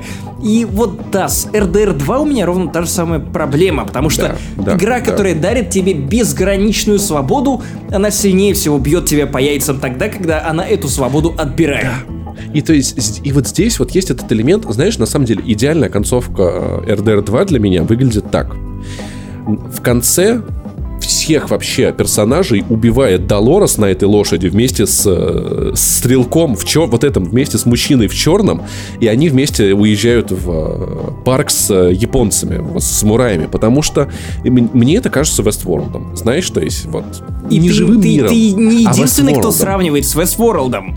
Ну Более еще того, бы, в оно статье- напрашивается. Более того, в видео Катаку про неочевидные детали, которые привносят Red Dead Redemption 2 в мир видеоигр, говорилось именно вот-вот про это. NPC ведут себя тут именно как NPC из Westworld. У каждого есть свое назначение. Каждый так или иначе может отреагировать на то действие, которое ты совершаешь в рамках этой экосистемы. Но всегда остается определенный барьер недоверия, наверное. То есть ощущение Да. того, что это круто, но это все равно немного театр. чувствуется, театр и знаешь, постановка. это как это подкаст театр. не занесли, когда люди говорят неестественными голосами, а искажают свои... Неправда, э, такого не бывает. Да, знаешь, вот есть определенный уровень натужности, прям Да, скажу. да, да, вот, вот такой. И, и вот тема в том, что RDR 2, она такая. Вот то есть, с какой игрой сравнивают все открытые миры последние пару лет? С Legend of Zelda, где правда есть свобода, где ты, ты правда решаешь задачи. Если есть лагерь вражеский, и тебе надо его истребить, ты придумываешь, как это сделать. Здесь ты такой, типа, Артур, встань вот там, Артур, а теперь посмотри вот на ту бочку. А теперь Артур, прыгни на поезд и захвати его. то есть там вплоть до того, что там типа мы с каким чуваком, э, с Лени, по-моему, мы ходили, э, уродов поубивать в особняке, и он такой, мне нужно было по сюжету взять снайперку, чтобы из снайперского прицела смотреть на, на врагов, а потом из него из нее же стрелять. Без снайперки я это сделать не, ну типа. Но, То есть у меня нет знаешь, варианта подбежать начать палить. Игра скажет, отметить- нет, парень, неправильно. Нужно Ты играешь в отметить- меня неправильно. Нужно отметить, что я не имею ничего против такого подхода. Просто потому, что я люблю сюжетные, мать его, игры. Я, Я люблю тоже, я игры тоже. одиночные. Ну, в Да. смысле, без привязки к чему-то еще. И, но в целом RDR и вообще игры Rockstar умудряется сочетать в себе и игры с открытым миром, и просто сюжетные, камерные игры вроде Max Payne 3, в котором у тебя тоже нигде нет да. выбора. Да, но просто когда это игра с открытым миром, и где вне миссии ты, в принципе, имеешь большую свободу. У тебя растет борода. Чувак, у тебя хоть где-то растет борода, да? Ты едешь постричься. Ха. Потом Более того, тебя тебе нужно голову мыть. Постоянно. Да. И можно мыть с помощью женщины, которая будет тебя мыть. На самом деле, Это женщина... неплохо. не по- Она Более того, приходит, она кстати, даже не помогает. Ни Можно не понимаю. покупать помаду, помаду для волос, Для чтобы волос, укладываться. да. Да, вот. Игра, где ты запачкался, приехал, поменял. Игра, где ты совершил преступление, но, но будучи в маске. Потом ты переоделся, снял маску, поменял лошадь, и тебя не узнают стражи порядка. Ты можешь снова заезжать в те территории, где за твою голову на- на- объявлена награда. В этой игре ты в итоге оказываешься вот в театре на миссиях. И я не то чтобы... Знаешь, как вот, вот я могу сравнить Legend, вот Legend of Zelda, это, это пес. Пес, вот знаешь, вот как эта картинка, где, где можно почесать кота. Здесь, э, где можно почесать пса. Тут хорошо, тут тоже хорошо, тут хорошо, тут хорошо, тут замечательно. Где можно почесать э, кота? Ко- Та, та же самая картинка. Нет, чувак, не здесь, только не лапы, хвост лучше не трогай. Да, э, подбородочек, пожалуйста, почеши, пузо даже не смей. То есть вот и вот в этом, вот для меня RDR 2, она как кот. То есть где тебе надо играть по ее правилам. То есть это видеоигра, она такая типа, чувак, это мой темп, или ты играешь в нем, или ты идешь нахуй. И вот она И это такая. звучит как условие, которое надиктовывает в своем райдере рок-звезда. Что-то Смотри, типа как того. я Да, вывернул-то, да, а? да, да, Ты да, либо есть согласен быть именно таким, либо ты согласен мириться с тем, что я настолько охуенное авторское произведение, что ты можешь, сука, ехать на своей ёб повозке 10 минут, не слушать пи***ш трех ковбоев. И, Да, по-моему, и это, это, и это у довольно получается круто. классно. Ты да, знаешь, мне просто самая главная мысль в том, что эта игра подходит не всем. То есть точно, надо понимать. это точно так. И у меня даже есть определение для этой игры, это авторская игра. Когда ты максимально точно, ярко формируешь по первым же, мать его, миссиям образ людей, которые создавали эту игру. Когда ты понимаешь, что у них был очень четкий вижен того, как они хотели, чтобы в эту игру играли. И им класть ху... хотелось на все современные тренды, о чем Хаузер говорили много раз в последних своих интервью. Да. О том, что мы не хотим автоматизма. Мы не хотим делать, как остальные люди на рынке, как остальные компании на рынке. У нас свой особый путь, как у России. Вот, и тут как бы тема такая в том, что в, в- в эту игру надо правильно играть. То есть вжиться в эту роль максимально. Я, на самом деле, чтобы вот погружаться, мне очень помогают игровые тексты. Я много читаю в, в игре, это позволяет мне погрузиться в этот мир. Ну, как вот для меня Гвинт был в третьем Ведьмаке, вот точкой, которая меня погружала в игру. Знаешь, вот этим моментом, когда ты заходишь вот в речнику, когда ты вот ножками, значит, плещешь водичку на мелководье, а потом ты вот ныряешь, для меня этим нырком был Гвинт в Ведьмаке. Здесь, похоже, для меня это вот какие-то внутриигровые тексты. В эту игру надо погрузиться, в нее надо вжиться, и ее надо прочувствовать. И вот, ну, зна- я сейчас могу звучать как полный, знаешь, вот этот вот уеб, который с бокалом вина такой, у этого вина букет, который надо э, танины, чтобы выходили. Но да, чувак, ты, у тебя танины вышли, а? Ты пользуешься вот этим, как его, блядь, вот, вот это, которое декантером пользуешься? Нет, я пользуюсь э, приложением ви- Винометр. б***ь. Я не помню. Оно какое-то латышское, короче. Причем, блин, ты приходишь в латышский магазин, в которых всегда охуенное вино, и тебе говорят, что нет, сука, ты не можешь ничего фотографировать, потому что в Латвии запрещено фотографировать помещение. Э, В отличие от. России. То есть, реально, Странно. даже если ты что-то сканируешь, тебе говорят, так, что ты там, фоткаешь? сейчас полицию пошел вызовем. фотограф. Фотограф. Видали мы таких Питеров Паркуров, ага. Кстати, вот э, э, еще за что можно по- по- по- поругать Rockstar Games. Фотомод. В смысле, нет фотомода? Вы там чё, ебанутые все? Но вы, вы, вы, вы, вы чё? Как и в итоге мне приходится изъебаться в этой игре, включать вид от первого лица, выключать интерфейс, чтобы сделать нормальный скриншот. Я, я дико, я дико страдаю, парюсь, мучаюсь, но это, это кошмар. Еще, э, на, кстати, там, кстати, нет настоящего HDR. Он симулируется там, просто подтягивается. Там нет, там нет 10-битного цвета. Э, Вот такие Кстати, дела. Но играть, да- тем не, тем не менее, охуенно красивая. Ты Где бы ты ни был, даже на фетке. Да, блин, нет у меня твоего Xbox One X, я знаю, да. Короче, я играю на Xbox One X, но, блин, я не могу оценить все величие, просто потому что у меня редакционный монитор, я не успел купить себе 4К телек, я в Риге, мой 4К телек в Москве, я играю на каком-то, ну, очень странненьком Чувак, деле. ну все равно красиво же, да? Но должен сказать, что на Xbox One X какая-то совершенно невероятная дальность прорисовки. То есть я вообще не замечаю каких-то артефактов, подгрузки теней, елок, которые появляются где-то вдали, если ты просто уставишь э, взгляд в монитор. Невероятное тоже количество не видел. эффектов и деталей. Короче, очень круто. Но я Чел, думаю, я знаю, что это лу- ну, это я знаю, лучшая что это платформа, лучшая да, но, к сожалению, даже я Да, сейчас не могу оценить ее сказали, нормально. но- Просто потому что Короче. нет 4К телека, не на чем играть. И я думаю, что вы- не очень сильно это отличается от обычной PlayStation 4 вот на этом мониторе Dell. Вынуждена Чтобы вы не были сильно запутаны, версию. Разница в том, что на Xbox One X игра вообще не просаживается по кадрам. Даже на прохе иногда... О, я, я ну, правда плюс не видел, но Digital Foundry плюс разрешение, плюс эффекты, плюс такие мелочи, которые тоже помогают тебе погрузиться в игру. Если у вас нормальный телек, а не вот это вот хуй у меня. Я в Вот, итоге погружаюсь в Diablo 3. Я, я играю на, про, на прохе, не видел вообще ни одной проблемы с дальностью прорисовки. Ну, неважно. Короче. И э, в целом игра, она, ну, во-первых, она прекрасная, потому что первые ее три часа, по-моему, это лучшее, что я видел в этой игре, потому что Это это же э, это, это Тарантино. омерзительная восьмерка, омерзительная Да, восьмерка, да, да, мать да, да. настоящая. Это первое, Знаешь, о чем что- я знаешь, что самое кайфное? про эту игру. Самое кайфное это в том, насколько правильно там подобрана цветовая температура. Да, Снег та- такой да. холодный, а факел в руках, ну, лампа в руках такая теплая, и что ты, ты, ты это ощущаешь. И вот первые три часа, когда вот мы стримили игру, я сидел и просто, я так, я просто три часа Скажи, Охуевал. скажи, ты мерз? Тебе Ну, было было холодно? такое чуть-чуть. У нас кондиционер в стримерской, это как это оху... Короче, Потому я что охуевал. вот мой Да, знакомый ну, Илья Харитонов, который работает в Рокетбанке, он родом из Сургута, и он написал, знаешь, такой очень жизненный твит. Блять, я не могу играть первые три часа Red Dead Redemption 2, потому что это все напоминает о Сургуте стойка снега! Очень, И это очень реально же холодно. Сургут. И, блин, чё, я так оху... Ты убиваешь оленя, кладешь на плечо, кладешь на лошадь, на плече кровь остается. И я просто такой, да ну нахуй. А Скачешь. ты и замечал, вот что снег в теплых помещениях, которые остаются у тебя на одежде, тает? Нет, кстати, не замечал. Господи, Заметь, заметь, этих чувак. охуенных. Окей, столько охуенных деталей. И в итоге игра, но в, пер- в первых же трех часах я часто слышу от людей, что ну как-то скучно. Как-то скучно. Я могу посоветовать им пойти в Fortnite. Я могу посоветовать им пойти в Assassin's Creed 4. Odyssey, потому что это ближайшая игра, с которой я сравниваю RDR 2. Это абсолютные противоположности.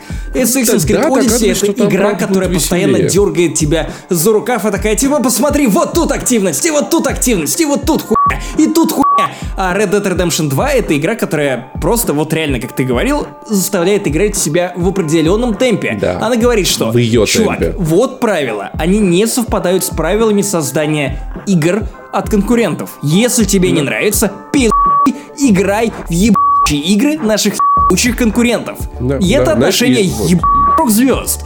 Знаешь, что самое-самое-самое? Сейчас вот, вот ты, ты, ты, наверное, прочувствуешь, насколько я проникся этой игрой. Я не бегаю в городах. То есть, когда я иду по городу из магазина в магазин, я иду без зажатой кнопки X просто стиком, потому что, ну, я в городе, я иду, мне нет смысла здесь бежать. То есть, я настолько в этом всем. Вот Знаешь, просто. Когда я понял, что эта игра максимально глубоко погружает тебя в себя. Как где? Когда я поскакал на лошади, и в меня врезалась птица, которая неудачно стартанула. Да, и она умерла, бедная.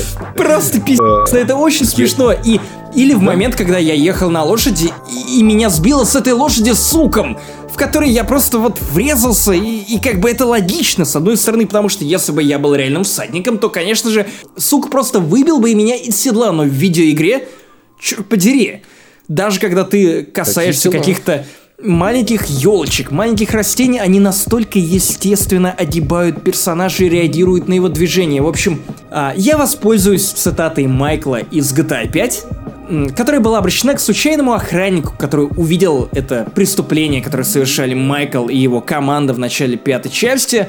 Мол, каждый день ты видишь тысячи мелочей, Пусть это будет одна из них. Забудь о ней. Или как-то так. И вот в Ну, игре типа Red Dead того, да. Redemption 2 ты видишь тысячу мелочей, но ты не хочешь о них забывать, потому что они для тебя составляют игру, одну большую игру, А- один большой лес, который состоит из э, отдельных сосенок и прочих деревьев, в И итоге отдельных суков. суков, которые в итоге сбивают тебя из седла. В общем, это какое-то невероятное величие, Слушай, которое, вот ещё- наверное, трудно осознать в моменте. Мы будем Ну вот еще с- очень долго копаться в этой игре. Очень будем долго, долго, анализировать ее сюжет, персонажи, механики открывать для себя какие-то новые вещи, которые скрыты ну, в этой замечательной, замечательной игре, есть что потому что, обсуждать.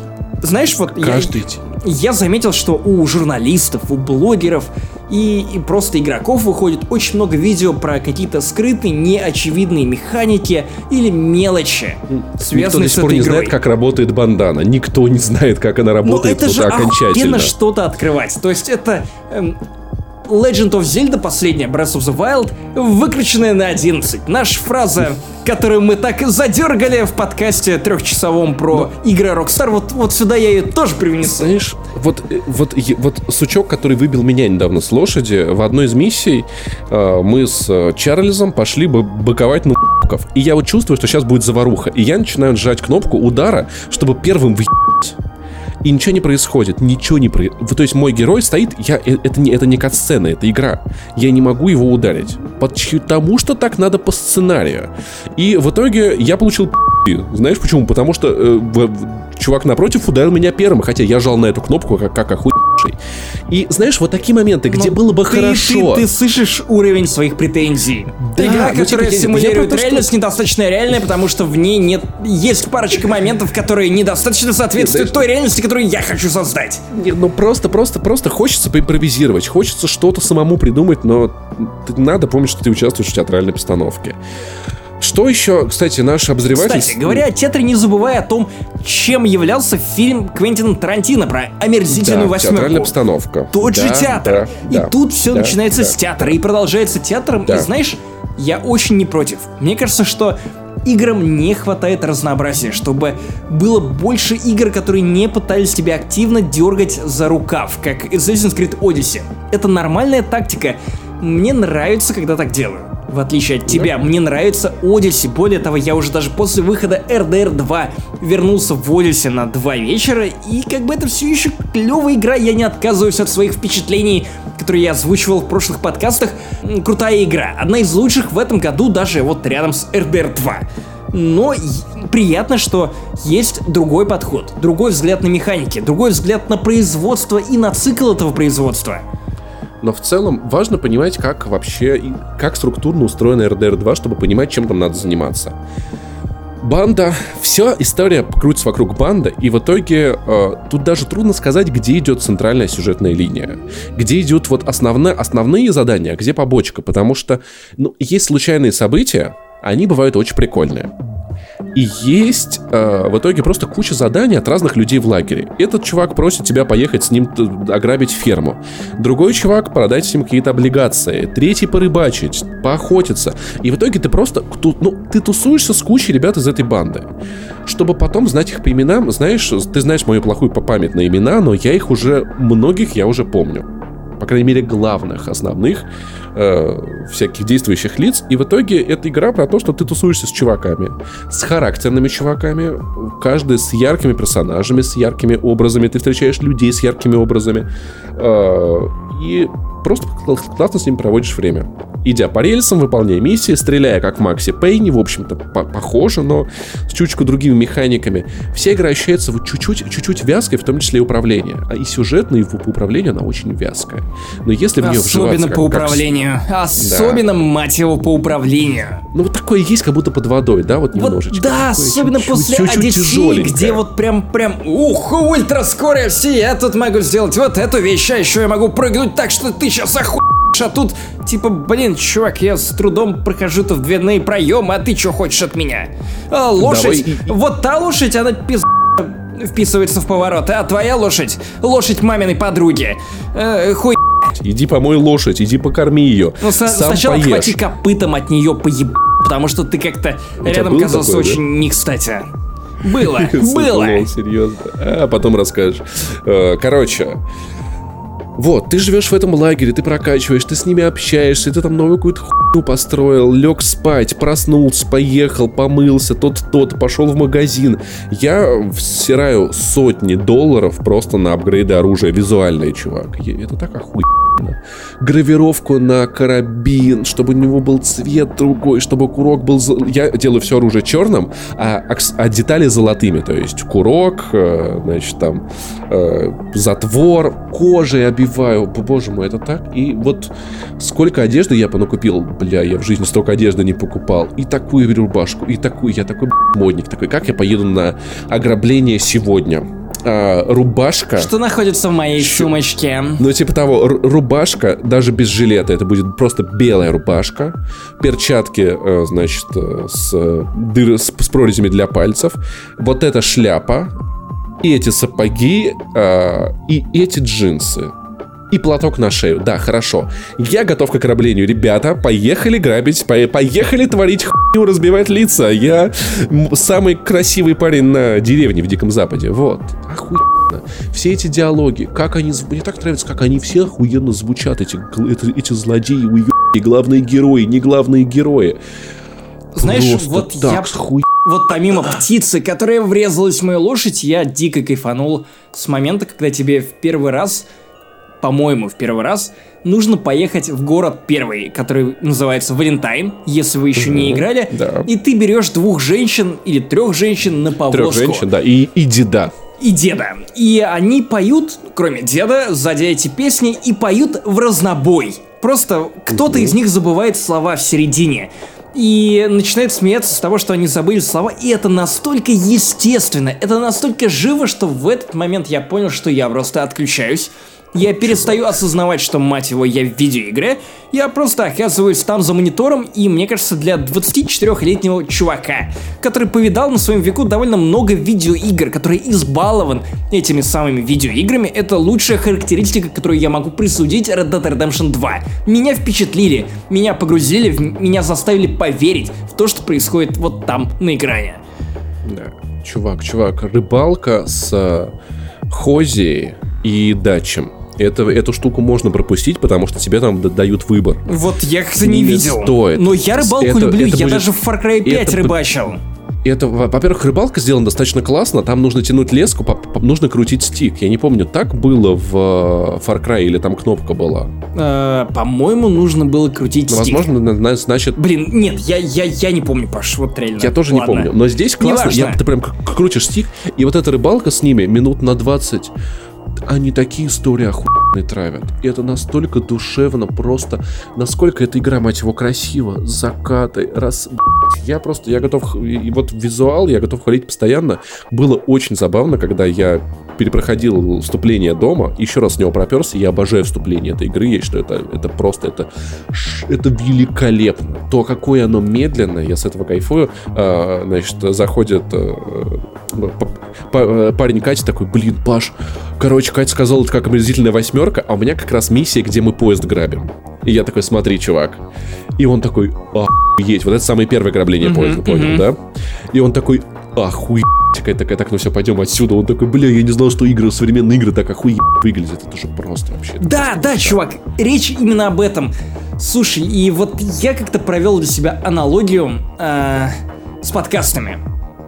Как, как бы странно это ни звучало, но многие критикуют, по крайней мере, я видел в интернете, в соцсетях, э, в Твиттере, в порталах э, про видеоигры, которые пишут критику толка, мол, э, не слишком содержательные диалоги, которые раскрывают Да, вы необязательные э, аспекты жизни или характеров всяких персонажей из Да, RDR кстати. 2. Это, это, ну это же тарантиновские диалоги. Это не совсем тарантиновские диалоги, но...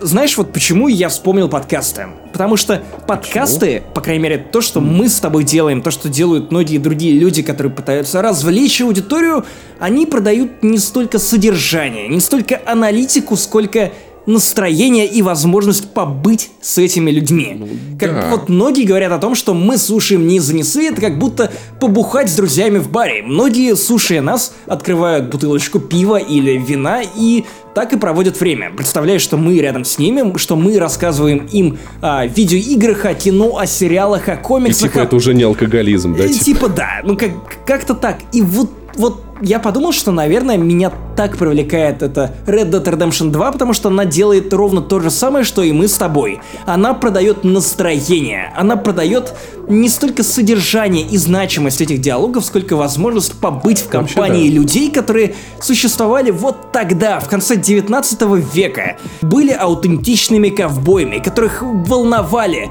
аутентичные ковбойские проблемы вроде шерифов, охотников за головами, э, денег, которые они не могут достать из города, в котором они их, собственно, и своровали. Короче, куча-куча моментов, и я подумал, что вот если бы этого не было, то игра была бы для меня не настолько глубокой, не настолько убедительной, и реалистичный. Я хочу слушать эти необязательные диалоги. Мне нравится погружаться в это дерьмо, которое не несет в себе глобального смысла. Условно, если ты не услышишь не знаю, какие-то переговоры персонажей, которые тусят с тобой в лагере или на рыбалке, ну, они, это для тебя не изменится глобальный сюжет, но ты узнаешь их лучше, ты классно проведешь время, и, сука, что еще тебе нужно? Разве не Ну, слушай, этого самом- пытались добиться люди, которые разрабатывали Red Dead Redemption 2? Это художественный прием, эта болтовня должна быть да. пустой. Слушай, я вспоминаю вот именно тарантиновские диалоги, просто потому что вспомни в криминальном чтиве два злодея. Про бургер. когда они обсуждают бур... Понимаешь, то, что для Винса главное впечатление от Парижа, это, как там называется, бургер в Макдональдсе, описывает его как персонажа намного лучше, чем любое его жизнеописание. И то есть, и вот это вот, вот эти вот диалоги РДР, они мелочами описывают людей. Важно понять, здесь, понимаешь, здесь вот почему вот мы сейчас об этом говорим, потому что важно понимать, как играть в эту игру. Рокстер хочет, чтобы вы полюбили этих персонажей, как родных. Попытайтесь это сделать. Она хочет, чтобы вы не торопились, не торопитесь. Идите помойтесь, побрейтесь. Правда, вживитесь в эту атмосферу. Это правда. Вот надо сесть, выключить телефон, убрать его подальше, и вот пялиться на это. На эти э, прерии, на э- эти перестрелки бесконечные, которые, кстати, иногда даже ута- могут утомлять, потому что их, ну, очень много, куда бы... Знаешь, там любая миссия, это, знаешь, типа Артур, короче, вот она заканчивается в 90% случаев ебучей перестрелкой. Вот если Артур идет покакать, там обязательно двое из банды, в- из банды, блядь, вот этих, этих обдрискалов сидят, да-да-да-да-да-да. То есть? Артур ложится... Да, обдристал, и вот. Артур ложится спать, у него в спальнике обдристал, и такие, сейчас мы тебя подстрелим, блядь. Вот, но тем не менее, тем не менее, это... Вот э- этой игрой просто стоит жить, и тогда будет классно. Поэтому, если вам она сейчас не заходит, я советую попробовать... Вот, но это тот случай, когда надо попробовать по-другому, А правда? Типа, возможно, знаешь, вот... возможно, совет от человека, который обожает играть в GTA каждые новогодние каникулы. Если прямо сейчас у вас нет времени, просто дайте этой игре шанс. Ну, то есть не то, чтобы ей нужен ваш шанс, потому что она и без него сделает невероятные продажи. Просто подождите новогодних каникул. Возможно, тогда вы будете согласны провести время вот не то чтобы очень в духе и не очень в ритме типичных современных игр. Возможно, на новогодних каникулах вам будет нормально послушать больше диалогов, чем обычно вы можете позволить себе, не знаю, в рабочий день после той же самой работы, когда у вас есть час-два, когда вам хочется большей событийности. В общем, если у вас есть сомнения в том, что это охуенная игра, а это охуенная игра, которую просто нет вариантов пропустить, но если вы вот сейчас вам она не заходит, подождите, попробуйте подождать, по крайней мере, новогодних каникул. Возможно, тогда она пойдет у вас еще лучше. Может быть, я сам ее допройду именно вот-вот Кстати. ближе к декабрю, к, к январю. Я вот скажу, что для меня она в формате 2 часа после работы укладывается отлично, потому что больше мне не очень получается на нее тратить. И самое приятное в ней то, что она не такая аддиктивная, она затягивающая, но в 2 часа ночи я такой, так, завтра на эфир, я ложусь, я ложусь спать без проблем, потому что она, ну, в каком-то бо- большую часть времени проводит в убаюкивающем темпе, от которого легко отклеиться, и это большой-большой ее плюс. То есть у, я, у меня не испортился режим с выходом этой игры. Вот это вот самое он всё еще удивительное кровавый? открытие. Эх, да, он все еще, все еще, все еще с ним борюсь. Не, правда, я нормально просыпаюсь на работу, нормально ложусь спать, и RDR 2 за это большое-большое спасибо. В общем, я буду проходить эту игру, дол- я надеюсь, что очень долго. У меня уже есть знакомые, которые уже дорашили ее, и, по-моему, это просто безумие какое-то, куда торопиться. А, При этом самое ироничное, что в первые выходные после выхода игры я поиграл в нее 2 часа всего за выходные. У меня Абсолютно та же самая история, чувак. По-моему, мы даже писали друг другу про это. Да, и в общем-то, ну, не знаю, наверное, я не, не, си- не сильно парюсь, вот, потому что так даже приятнее. Я хочу играть в эту игру долго, долго. Хочу С делать толком, это медленно, с чувством, с толком, С и расстановкой. В общем, Red Dead Redemption 2. Игра, от которой у вас с большим, превеликим удовольствием натираются яички, сидя в седле. Ну, в общем, наверное, это 11 э, ковбоев из 10. Булат. Восхитительно. Ждите нашего какого-то более подробного ревью в следующем выпуске. Ну а мы пошли к следующей теме.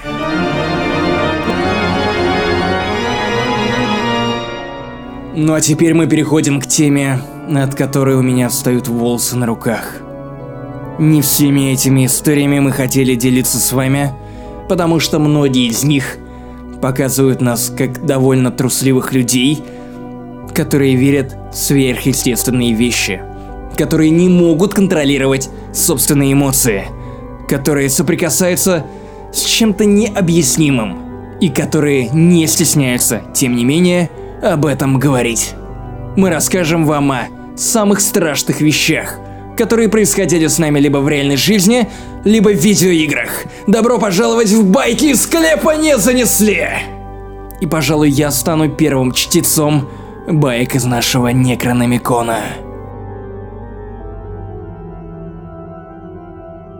В 2015 году я отправился со своими друзьями на море, потому что моему соседу, который живет со мной в Москве, вернее, его матери понадобилось продать дачу, которую они купили где-то на юге. Э, со времени покупки этой дачи на юге успел умереть отец, они не стали переезжать туда, поэтому дачу просто решили продать. И мы решили составить компанию нашему общему другу, с которым мы жили в общежитии, то есть другой мой компаньон, он тоже жил в общежитии, и мы все решили устроить роуд-трип до Приморска-Ахтарска. Если вы Это в данный как- момент край вообще? откроете, это рядом с Украиной, это на юге, это довольно далеко, вряд ли кто-либо знает этот населенный пункт, потому что он супер край. мелкий, там нет дорог. Ну, то есть дороги есть, но они все не очень напоминают дороги. В целом там Это Азовское море. там довольно жестко, но море там такое, что туристы туда не ездят. Потому что Азовское. если ты пойдешь в это море, то ты 15 минут, как Иисус, будешь идти по этому морю, потому что вот насколько там, вот настолько там мелко. И только потом ты увидишь что-то похожее на глубину. Так вот, мы решили остановиться не в отеле, само собой в Приморско-Ахтарске не было никаких отелей, а у бабушки, которая сдавала свою квартиру. И вы должны понимать, что квартиры, которые стоят на юге, это обычно, ну, какие-то полудачи, которые больше обустроены под постоянное пребывание на этих дачах. То есть есть туалет, он на улице, это дырка, ну то есть что еще ожидать от э, какого-то полусела, полустаницы, есть кухня, который, на которой само собой есть самовар, прочее, прочее, прочее, в общем, такой вот южный колорит. И мы решили остановиться у бабушки, у которой мой сосед останавливался лет 10 назад, когда они покупали эту дачу. За эти 10 лет они, к сожалению, ничего с этой дачей не сделали, поэтому решили просто продать, заработать денег и перевести маму из э, Норильска куда-то поближе, потому что была, по-моему, какая-то специальная программа. И, в общем, мы попадаем в этот дом. Меня заранее предупредили о том, что с бабушкой есть определенные проблемы. И нет-нет, не в плане ее поведения, она милый божий одуванчик. В смысле, Бабуся легкого поведения. все то, что вы можете представить, когда вам говорят про божий одуванчик, вот это бабушка. То есть она обожает гостей, она относится к ним максимально приветливо, она готова со всеми поговорить, она готова всех обнять, дать конфетку или, не знаю, налить э, самогона какого-нибудь местного или вина, которое тут гонит гораздо охотнее. В общем, меня предупредили о другого рода проблемах. О том, что по ночам она довольно часто кричит. Причем кричит довольно истошно. И учитывая, что это дом в полуселе, там нет нормальных стен. То есть, чтобы вы понимали, вместо дверей там занавески, которые должны отгораживать одну комнату от другой комнаты. И, само собой, никакой звукоизоляции. Я подумал, что это какая-то шутка и троллево, но кричит человек и кричит. В конце концов, мои соседи по общежитию тоже бормотали всякие странные вещи во сне. И вот в один из моментов, когда мы уже приехали к этой бабушке, мы познакомились с ней, я уже успел с ней пообщаться, она рассказала мне про своего мужа, который умер за несколько лет до нашего приезда, она рассказала про своего сына, который умер еще раньше, буквально, ну вот если муж умер года три назад, то сын умер лет пять назад. И в общем и целом у нее больше никого не осталось, поэтому она обрадовалась трем парням, которые приехали к ней гостить. Несмотря на то, что мы ей не родственники, несмотря на то, что она с трудом вспомнила нашего соседа, она была очень искренне рада. И знаете, это был тот момент, когда я решил взять на море книги Стивена Кинга. Потому что, почему бы и нет? Три недели без интернета. Потому что в этой халупе ничего не ловило. Даже Эдж, даже он не работал. Чтобы, ну, у тебя словил интернет, тебе нужно было встать на автобусе, который выходил в 7 утра, и поехать в ближайший город. Там у тебя был 3G, и вот там ты мог с кем-то обменяться сообщениями, но в целом это полная отключка от внешнего мира. И вот представьте ситуацию. Я как один из людей, которые любят посидеть ночью, и мои соседи, которые обычно вырубаются гораздо раньше меня, мы остались наедине с этой бабушкой. Ну, не в том смысле, что мы с этой бабушкой в одной комнате, а в том, что у нас была отдельная комната под гостей. И вот где-то подальше в другой стороне дома спала бабушка. Само собой, занавески. Само собой, все слышно. Парни, которые со мной ездили отдыхать, они уснули. А я сидел и читал книгу Стивена Кинга. Это был Салем Слот про вампиров, которые э, свели гнездо в этом городе Салем. Я думаю, что многие читали эту книгу, это классика, одно из первых произведений Стивена Кинга. Оно не то чтобы очень страшное, но местами все-таки продирает. Особенно, когда ты читаешь это в темном помещении, и когда у тебя нет нормальной лампы, и в качестве лампы у тебя служит фонарик айфона. И вот я сижу, читаю эту книгу, и начинаю слышать довольно стрёмные крики. Причем не то чтобы крики истошные, как в фильмах ужасов, а крики, которые напоминают то ли полумольбу, то ли полузывание к определенным людям. И тут я понимаю, что становлюсь волей-неволей участником телефонного разговора. И как при любом телефонном разговоре, я не слышу собеседников, которые находятся по ту сторону телефонной линии. Тем не менее, сидя ночью, читая книгу Стивена Кинга, в свете этого фонарика, когда рядом спят люди, которые совершенно не слышат того, что происходит в соседней комнате, то есть я наедине, э, с этим страхом, с этим ужасом я слушаю обращение этой бабушки к ее сыну, к ее мужу, каким-то другим мертвым людям, о которых я не знал. И знаешь, наверное, самое страшное в этой истории даже не то, что я узнал этих людей, с которыми она говорила, а даже не то, что я их не слышал, наверное, это было бы еще страшнее, а то, что это был очень бытовой диалог. Это не было чем-то значимым, чем-то особенным, чем-то инфернальным. Это как в Алане Вейке, чувак. Именно так. Это был абсолютно бытовой диалог, когда ты понимаешь, что по ту сторону она говорит со своим мужем потому что ты запомнил его имя, которое называл тебе днем раньше. Ты слышишь, что она рассказывает им какие-то самые простые истории, потом она начинает говорить с сыном, и это простой бытовой диалог, от которого у тебя бегут мурашки по коже, потому что, мать его, ты не понимаешь, что с этим делать. И в какой-то момент, когда ты почти свыкаешься с этим страхом, с этой дичью, ты начинаешь слышать безудержные крики – от которых тоже, мать его, не просыпаются твои соседи. Ты, ты один сидишь, читаешь эту книгу, рядом светит фонарик, ты слышишь эти крики, ты слышишь эти крики о помощи, какую-то страшную ё агонию от человека, который находится, мать его, в, в комнате рядом с тобой. Ты не можешь встать и помочь ему. Не можешь помочь ему ничем, потому что тебе отдельно говорили о том, что нельзя будить человека в таком состоянии. И что Даня, мой сосед, попытался, и для него это не закончилось хорошо. В том смысле, что его просили так не делать. Я просто сижу, я не могу уснуть. Я слушаю эти ёб крики. Я слушаю, подслушиваю. Я подслушиваю эти диалоги с мертвыми людьми. И мне максимально страшно, мне максимально неловко. Я не слышал ничего сверхъестественного. Ну, в смысле, я не видел двигающихся предметов. Я не видел призраков. Я не слышал ничего, что заставило бы меня усомниться в собственной, прямо скажем, собственном здравом уме. Но это момент, который, э, прямо скажем, довольно сильно меня напугал. Меня напугало и то, что я не слышал... Вернее, меня напугало и то, что мои друзья в этот момент спали. И на следующую ночь, когда эта история повторилась, они тоже ничего не слышали. Блин, чувак, И чувак, на после а прикинь, следующую. Прикинь, если бабушка тоже слышала эти крики. И это не она.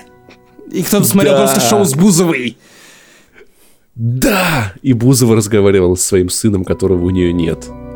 В общем, Я понимаю, что это не имеет отношения к видеоиграм, но это история, которая до сих пор меня будоражит, которая заставляет меня вспоминать э, события, ну, уже, наверное, трех или четырехлетней давности, и это, правда, довольно стрёмный experience. Я много раз пересказывал эту байку своим друзьям, которые вообще-то тоже присутствовали там, и никто из них не был удивлен, но так вышло, что никто, кроме меня, это не запечатлел. И, по-моему, это классика любой страшной истории, когда ты становишься единственным свидетелем любого пиздеца, который происходил. Само собой, я не предлагаю вам поверить в призраков, и более того, я сам в это ну, не то чтобы очень согласен верить, но вот в тот момент, когда...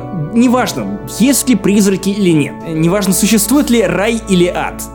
Важно, что вот тот человек реально общался с какими-то, может быть, придуманными им мертвыми родственниками. Ну, это, а мать быть, его, он, было Он правда стрёмно. слышал их голоса. Может быть, может быть.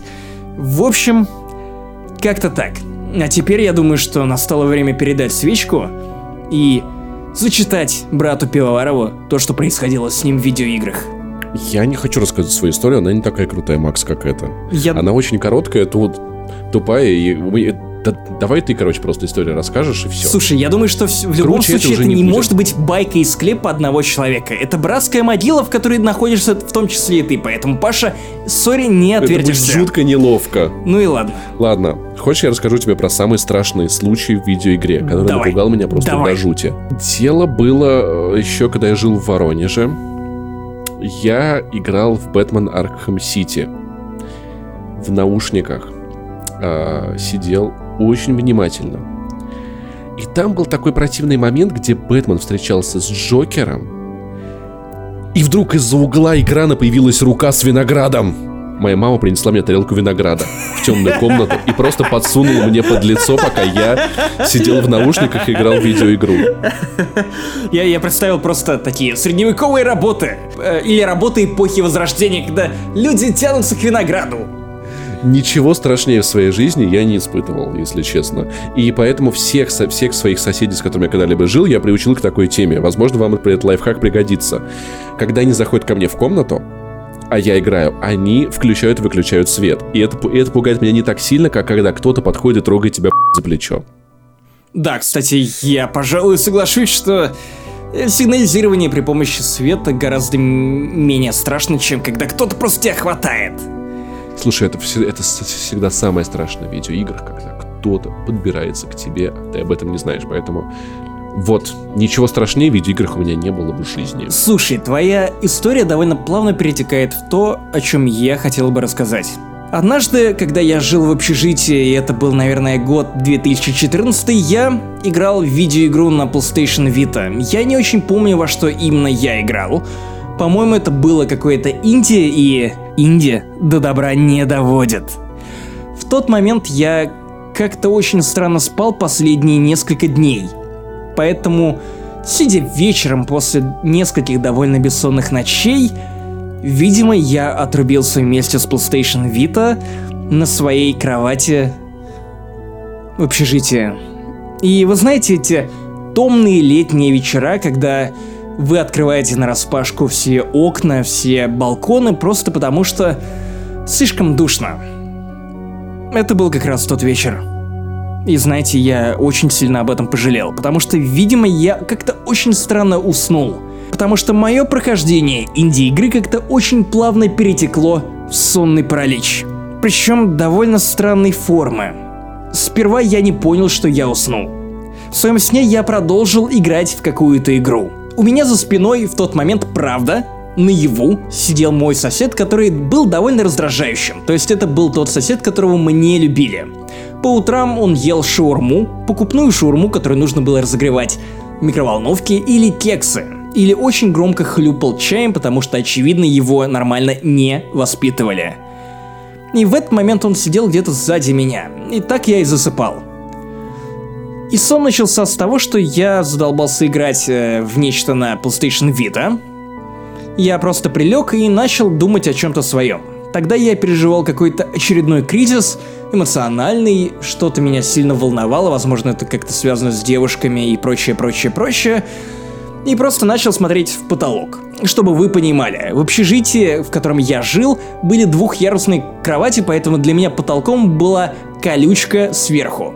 То есть под колючкой я имею в виду днище верхнего яруса. Я начал его разглядывать во тьме, и тут я начал чувствовать прямо в этом сне, тогда я еще не осознавал, что я сплю, какой-то странный холод. Я поворачиваю голову, и на месте своего соседа, который сидел за этим столом, я вижу какого-то того же чувака. На самом деле, э, он продолжал пялиться в свой монитор и писать какие-то странные сценарии для YouTube-шоу, потому что обычно он этим занимался, возможно, сейчас я это постфактум додумываю, но меня напугало даже не то, что он продолжил это делать, и не то, что я не мог отличить реальность от сна, а то, что в какой-то момент он очень быстро повернулся ко мне, и вместо его обычных нормальных зубов я увидел какие-то странные клыки, он просто начал меня тянуть к окну. То есть он реально подбежал ко мне, начал тянуть меня, просто тащить меня прямо к этому балкону, пытаться вытолкнуть меня прямо наружу. Я ощущал прямо в этом сне, что меня тащит, просто тащит, что поверх этой перегородки, которая отгораживала мою кровать от его стола, я падаю на пол, меня тащит, я хребтом чувствую долбанную раму, та, которая стояла на, при выходе на балкон, и меня просто сбрасывают с ебучего девятого этажа вниз, я падаю, блядь, я не понимаю, что происходит. Это было настолько реально.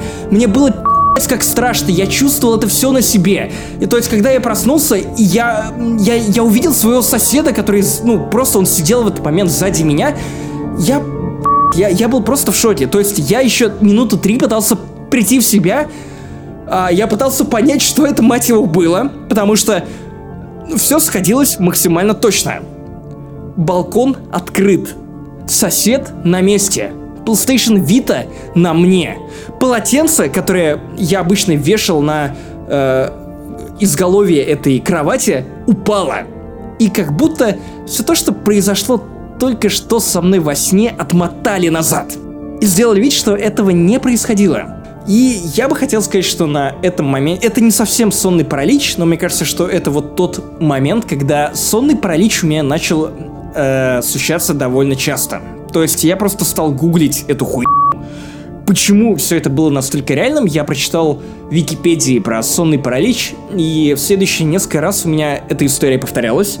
Э, я, правда, засыпал уже на других кроватях, на кроватях своих соседей, потому что они были там ближе к лампе, и они не сидели в общежитии в тот момент, не находились даже там каждый раз почему-то это случалось, когда кто-то был в комнате, но он становился частью моего э, сонного спектакля, так скажем. Последующие разы я довольно быстро соображал, что это на самом деле именно сонный паралич, и как я прочитал, что э, если ты в курсе, что это сонный паралич, то тебе, да, ну, тебе гораздо проще пережить это состояние, когда тебе кажется, что за тобой кто-то наблюдает, что у тебя на груди кто-то сидит, что кто-то давит тебе на грудь и пытается тебя душить. И я часто вот в тот год просыпался в таких состояниях, но я почти сразу же понимал, что это не домовой. Это почему-то... Это какая-то максимально странная и ебаная хуйня, которая... Не знаю, которая почему-то порождает мой организм. Вот знаешь, э, многие говорят о VR ужасах, о том, что они меняют людей.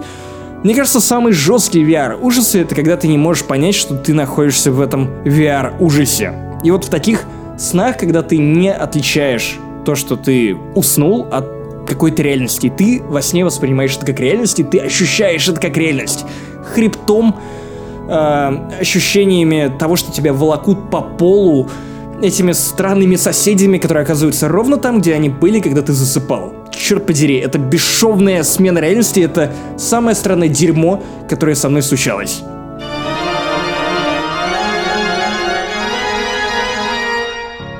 Эти люди думали, что они просто дают деньги на то, чтобы их имена оказались озвученными, потому что они патреоны. Но на самом деле они подписывали контракт с дьяволом. И сейчас мы просто озвучим их имена. Тим, Андрей Фролов, Илья Ермолов, Игорь Жук, Витька Телегин, Алексей Корнев, Денис Германенко, Иван Карпан и Винниченко Вячеслав, а также Павел Тернюк и Степан Степанов. Знаете, ваши имена записаны в черной книге Патреона.